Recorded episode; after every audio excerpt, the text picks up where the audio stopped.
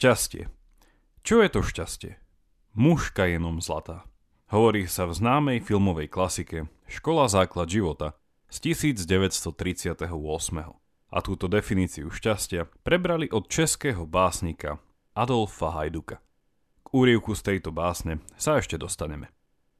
O šťastí som už na tomto podcaste hovoril a bola to práve otázka šťastia, s ktorou tento podcast začal.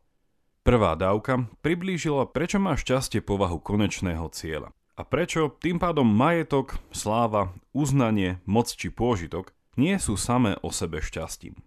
V druhej dávke som priblížil klasické chápanie šťastia u Aristotela, ktoré som doplnil o niekoľko myšlienok Viktora Frankla, pre ktorého bolo šťastie v prvom rade o hľadaní zmysluplnosti života.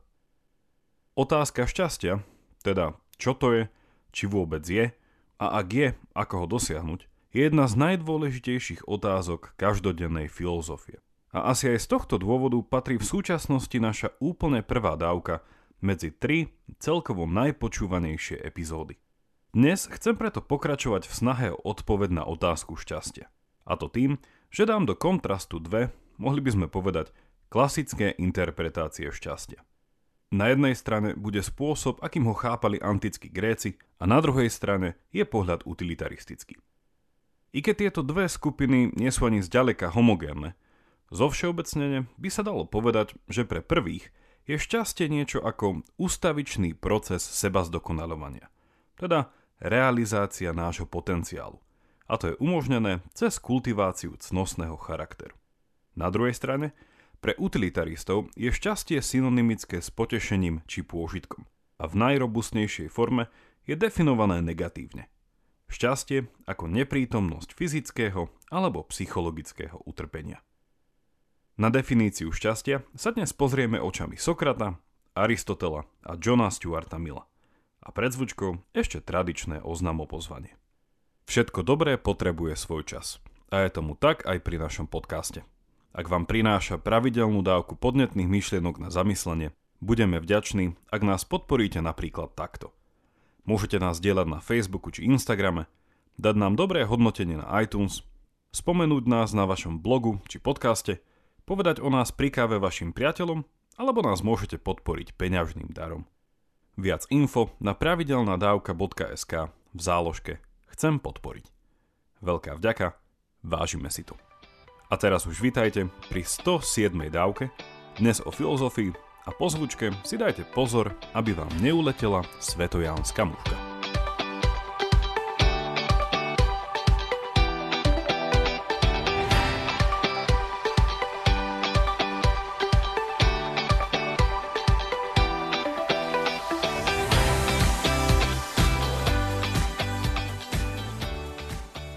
Pôvodné grécke slovo, ktoré dnes nedokonale prekladáme ako šťastie, je eudaimonia. A jeho lepším prekladom by boli slova ako blaho, blaženosť, naplnenosť, sebarealizácia či požehnanosť. O gréckej morálnej filozofii, teda etike, môžeme tak povedať, že bola eudaimonická, čo znamená, že jej centrálnou otázkou bola otázka ľudského šťastia. A v srdci takto chápanej etiky bol nevyhnutne človek, jeho záujmy, túžby a plány a nie je nejaký abstraktný morálny model, ako som o tom hovoril v 99. dávke. Predstavím teraz, či lepšie povedané pripomeniem, dve koncepcie šťastia, a to ako chápe šťastný život Sokrates a následne Aristoteles. Potom sa posunieme v čase, a to do 18. a 19.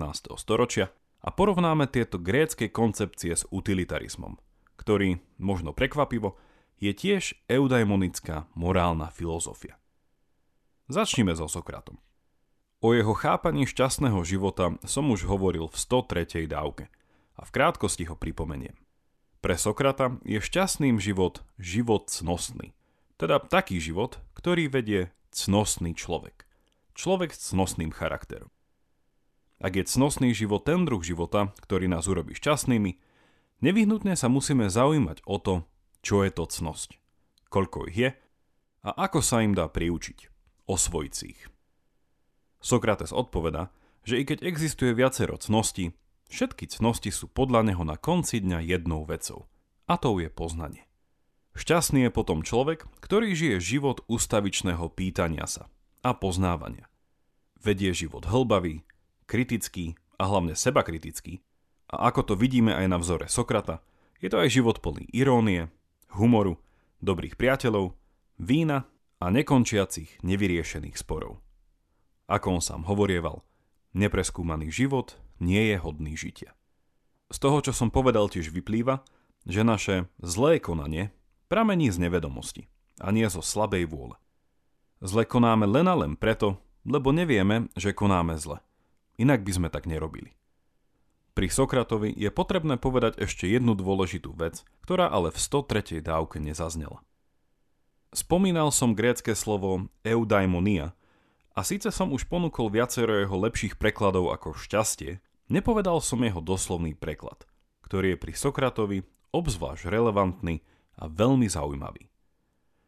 Ak je pre neho šťastný život život poznávania, ako ale viem, že niečo viem? Odkiaľ pochádza moje poznanie? Ako viem, že sa nemýlim? Slovo eudaimonia sa skladá z predložky eu ktorú nájdeme napríklad aj v slove eufória a viaže sa na grécke slovo eus, ktoré znamená dobro alebo požehnanie. Druhou časťou eudaimonia je slovo daimon, ktoré sa prekladá ako sprievodca, alebo presnejšie by išlo o nižšieho z panteónu bohov, či nejaké obranné božstvo. Vidíme tak, že daimon má nielen významovú podobnosť so slovom ako radca, ale tiež má aj viac ako nádych duchovného rozmeru. A v slovenčine poznáme príbuzné slovo, asi z toho istého koreňa, ktorým je slovo démon. To má síce bežne negatívnu konotáciu, ale daimon by sa dalo preložiť nielen ako démon, ale takisto ako aj duch alebo nemateriálna bytosť, či napríklad aj aniel. Aký je teda doslovný význam slova eudaimonia? A koľko z tohto pôvodného významu sa stráca v preklade, ak ho prekladáme ako šťastie. Eudaimonia doslovne znamená požehnaný alebo obdarený daimonom. Obrazne ide teda o niekoho, kto má daimon ako svojho sprievodcu. A tu sa vráťme k Sokratovi. Pre tých z vás, pre ktorých je Sokrates novou tvárou sveta filozofie, musím v tomto bode povedať, že nebol známy iba tým, že nikdy nič nenapísal. Že tvrdil, viem, že nič neviem alebo že o ňom delvská veštiaren povedala, že je najmúdrejší zo žijúcich ľudí. V kontexte našej analýzy pojmu šťastia je dôležité doplniť, že Sokrates sám o sebe hovoril, že pri svojom rozhodovaní, teda výbere dobrého, cnostného konania, počúval svoj vnútorný hlas. Svoj daimon. Ak je šťastný ten, kto žije cnostne, ak je cnostný život život preskúmaný a skúmaný, a ak toto skúmanie vedie k poznaniu, a to k dobrému životu, zdá sa potom, že Sokrates tvrdí následovné.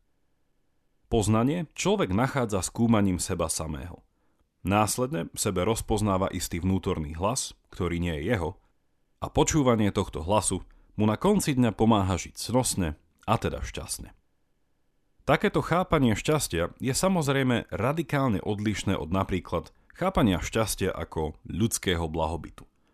Sokrates, ktorý bol napríklad veľkým vzorom pre mysliteľov ako Augustín z Hypa, Hegel, Kierkegaard alebo Nietzsche, je tak pravdepodobne prvým z radu ľudí, ktorí neskôr hovoria o našom daimon ako o vnútornom hlase nášho svedomia. Povedané dnešným žargónom, Sokratov šťastný život je ten život, ktorý je žitý podľa najlepšieho vedomia a svedomia. Strategicky teraz preskakujem Platóna a jeho pohľad na šťastie, keďže by nás to nutilo hlbšie prebádať jeho tzv. teóriu foriem, ktorú som načrtol v 26. dávke o Platónovej jaskyni. Pozriem sa teraz na to, ako chápal šťastie a šťastný život Aristoteles. A následne naše rozmýšľanie uzatvorím s utilitaristickým pohľadom. Aristotelovú etiku cnosti, na ktorej jeho pohľad na šťastie stavia, som už vysvetlil v druhej pravidelnej dávke. A v skratke ju pripomeniem cez tieto kľúčové pojmy. Ľudská prirodzenosť, racionálna duša, funkcia, cnosť a charakter. Aristoteles pozoroval, že ako istý druh zvieraťa máme isté prirodzené náklonnosti a schopnosti, ktoré táto naša druhovosť definuje. Jednou z nich je naša racionalita, teda naša racionálna duša, ktorá sa prejavuje v našej schopnosti abstraktného uvažovania či schopnosti používania veľmi komplexného jazyka. A súčasne sme druhom zvieraťa, ktorý musí nevyhnutne žiť spoločne vo väčších komunitách. Sme od seba závislí. Podľa Aristotela je tak človek racionálnym a politickým zvieraťom. Aristoteles chápe šťastie ako náš konečný cieľ, pretože šťastie chceme pre šťastie samotné a nie pre ďalší cieľ. Čo je ale našim konečným cieľom? Empiricky by sme mohli povedať, že to nie sú veci ako blaho, telesné potešenie, sláva či obdiv alebo moc. Pretože všetky tieto veci, nakoľko sami o sebe dobré, sú inštrumentálne a chceme ich vždy pre niečo iné. Prečo? Preto, aby sme mohli dobre vykonávať našu funkciu, naplniť svoj potenciál. Čo je ale touto funkciou? Ak je funkciou noža dobre krájať a k tomu musí byť pevný a ostrý, čo je funkciou človeka? Podľa Aristotela ide o našu racionalitu a spolupatričnosť. A v tejto funkcii sa jasne odráža fakt, že sme racionálne a politické zvieratá. Analogicky, to, čo je pre nôž pevnosť a ostrosť, to v našom prípade predstavuje súbor cností, medzi ktoré u Aristotela patria tieto. Odvaha, miernosť, štedrosť v malom a veľkorysosť vo veľkom, správna ambicioznosť, šlachetnosť a ďalej je tu cnosť pravdivosti, ducha prítomnosti, priateľstva, skromnosti a spravodlivého rozhorčenia. Týchto 11 morálnych cností je vždy stredom medzi dvoma extrémami a Aristoteles k ním pridáva ešte ďalšie intelektuálne cnosti, ako rozumnosť, ktorá chápe základné pravdy, potom vedecké poznanie, ktoré chápe pravdy odvodené, a potom je tu ešte teoretická a praktická múdrosť, dobrý cit pre posudzovanie, umenie a remesla, či medziľudská chápavosť. Ak by ste o týchto cnostiach chceli vedieť viac, siahnite po kópii Aristotelovej knihy Etika Nikomachova. Tieto cnosti budujú ľudský charakter a ten nám umožňuje viesť dva druhy šťastného života, ktoré Aristoteles identifikuje vzhľadom na našu prirodzenosť. Prvým je aktívna účasť na živote v mojej politickej komunite, či už na úrovni štátu, obce alebo susedstva. A na druhej strane je tu kontemplatívny život – sú tieto dve formy ľudského šťastia v protiklade? Ide o tzv. dichotómiu? Je jedna forma lepšia ako druhá? Váš komentár mi môžete napísať na jakub zavináč pravidelnadavka.sk Pri Aristotelovi je potrebné nezabudnúť dodať dve zásadné veci, pričom tá druhá priamo súvisí s definíciou šťastia od českého básnika Adolfa Hejduka. Poprvé, Šťastie ako konečný cieľ života človek nedosiahne sám. Aj k tomu nevyhnutné priateľstvo, a teda malý počet skutočných priateľov. Táto podmienka sa zdá byť obzvlášť prítomná v rámci dobre fungujúceho politického spoločenstva. A ako hovorí Aristoteles, ak by bola politická komunita zložená zo skutočných priateľov, na zabezpečenie spravodlivosti by nepotrebovala zákony. Prečo? pretože spravodlivosť je nevyhnutnou súčasťou priateľstva. A takáto spoločnosť by už potrebovala iba súbor pravidiel na koordináciu spoločného života. Niečo ako pravidlá cestnej premávky. Druhá nevyhnutná poznámka vzhľadom na Aristotelové chápanie šťastia je dobre sumarizovaná v tomto tvrdení. K šťastiu treba mať šťastie. Slovenčina chápe pod slovom šťastie dve odlišné, ale navzájom prepojené veci – ktorých prepojenie je tak staré ako samotný Aristoteles. Aj on si bol jasne vedomý skutočnosti, že človek nemá všetko pod kontrolou. A starí Gréci hovorili o šťastí okrem iného aj toto. Koho bohovia milujú, toho skorou smrťou navštevujú, alebo o nikom nemôžeme pred jeho smrťou povedať, že bol skutočne šťastný. Tieto dve grécké úslovia nám prezrádzajú to, že i keď v antickom Grécku neexistoval jasný pohľad na definíciu šťastia, rôzne pohľady spája zdieľaná intuícia, či až pozorovanie, že ľudské šťastie nie je úplne v ľudských rukách. Pripomeňme si v tomto bode úryvok z Hejdukovej básne, ktorý dá našu úvodnú definíciu šťastia do aristotelovského kontextu. Citujem. Štěstí. Co je to štěstí? Mužka jenom zlata, která za večera kol tvé hlavy chvátá. Obléta ti skráne, v kadeží se kryje, dlane hlavu skládáš, ruka utláčí je. Štěstí, jako rosa na kvietech se skvieje, ale bludná noha náhle zašlápne je. Zašlápnuto vzdechne, v oblacích se tratí, snáď se inovatkou na tvou kadež vrátí. Zlatá muška, aké už teraz z kontextu zrejme, je muška svetojánska, čo je veľmi dobre zvolená metafora pre šťastie. Ponúknem teraz moju krátku interpretáciu tohto úrivku a dúfam, že to nebude prílišná nadinterpretácia. Svetojánska muška je naozaj dobre zvolená metafora, pretože vidieť ju niekde poletovať, či dokonca vidieť ju lietať okolo seba, je limitovaná skúsenosť na obmedzený čas dňa a tiež obmedzené ročné obdobie. Tento hmyz je tak skôr raritou ako každodennosťou. Okrem toho, Hejduk veľmi trefne poukazuje na istú vlastnosť šťastia, a to na to, že čím viac sa on človek snaží, tým viac mu vlastným zavinením uniká. Metaforicky povedané, šťastie ako zlatá muška, ktorá nám náhodne či so šťastím vletela do vlasov, umiera pod ťarchou našich rúk. Hejduk ďalej hovorí o šťastí ako o rose na kvete.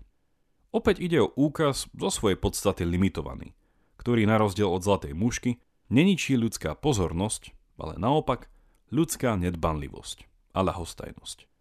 Šťastie ako rosa sa vracia hore do oblakov, ako by malo šťastie svoj božský zdroj a nádejou zostáva, že sa opäť vráti v novej podobe ako inovať, ktorá sa môže zachytiť na našich vlasoch. Zdá sa teda, že sa tu ponúka interpretácia šťastia ako niečoho, čo nás stále a opakovane čaká, až kým si ho nebudeme vedomi. Ale tento pohľad je v protiklade so svetojánskou mužkou, kde vedomá snaha po dosiahnutí šťastia šťastie ničí. Toľko moja interpretácia a dúfam, že sa pán Hejduk v hrobe príliš nepoobracal. Jeho úryvok nám ale verím jasnejšie poukázal na už spomínaný aristotelovský poznatok – že šťastie ako konečný cieľ ľudského života, ktorý reflektuje našu prirodzenosť a funkciu, je v niečom, tak povediac, otázkou šťastia. Čo to v praxi znamená? Síce sa o tom vedie v akademických kruhoch diskusia, ja osobne sa prikláňam na stranu interpretátorov, ktorí tvrdia, že podľa Aristotela je šťastie dostupné v princípe pre každého podobne, ako je každý schopný autentického priateľstva. Skutočnosť, že sa niekto narodí do takej a takej rodiny a pomerov, v takej a takej dobe či regióne, alebo s takými a takými talentami, predpokladmi či chorobou. I napriek tomu je šťastný život dosiahnutelný.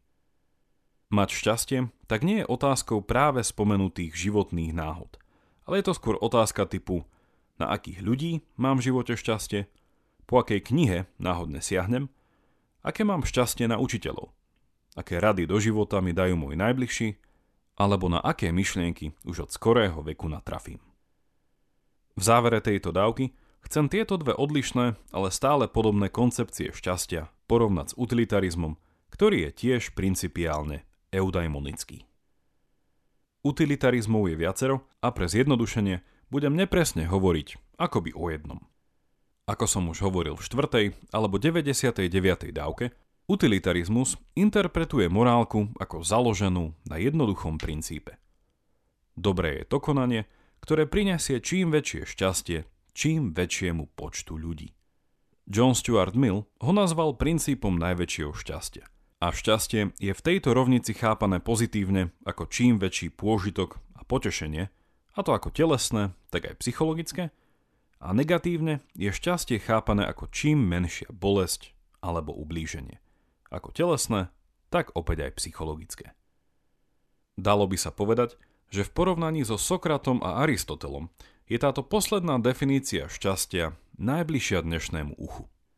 Šťastie ako mať sa dobre a mať sa dobre znamená v rámci možností mať úspešný život a tiež v rámci možností mať čím menej neúspešný život.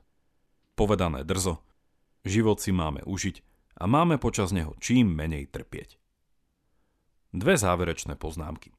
Poprvé, Ak je šťastie definované ako pôžitok a neprítomnosť bolesti, inými slovami môžeme povedať, že princíp najväčšieho šťastia hovorí o dvoch extrémoch. O jednom dobrom a o druhom zlom. Zlý extrém je čím viac utrpenia pre čím viacerých. A dobrý extrém je čím viac potešenia pre čím viacerých. Táto logika je ale chybná. A sám Mill, inšpirovaný antickým epikurom, ktorý je nazývaný pôvodným otcom utilitarizmu, tak samotný Mill vedel, že oba extrémy sú rovnako škodlivé. Nie len príliš utrpenia, ale aj príliš, môžeme povedať, užívania si, spôsobuje rovnaké problémy a môže viesť až k smrti. Už samotný Epikuros poznal pravdu ľudovej múdrosti, že všetkého veľa škodí. A toto je dôvod, prečo chápal Aristoteles pôžitok a bolesť ako dva zlé extrémy a v ich strede videl cnosť miernosti. Ako hovorí iná ľudová múdrosť, všetkého z mierou. Sám Mill si bol tohto problému vedomý a navrhol rozlišovať medzi tzv. vyššími a nižšími potešeniami. Podľa akého kritéria ich porovnávame?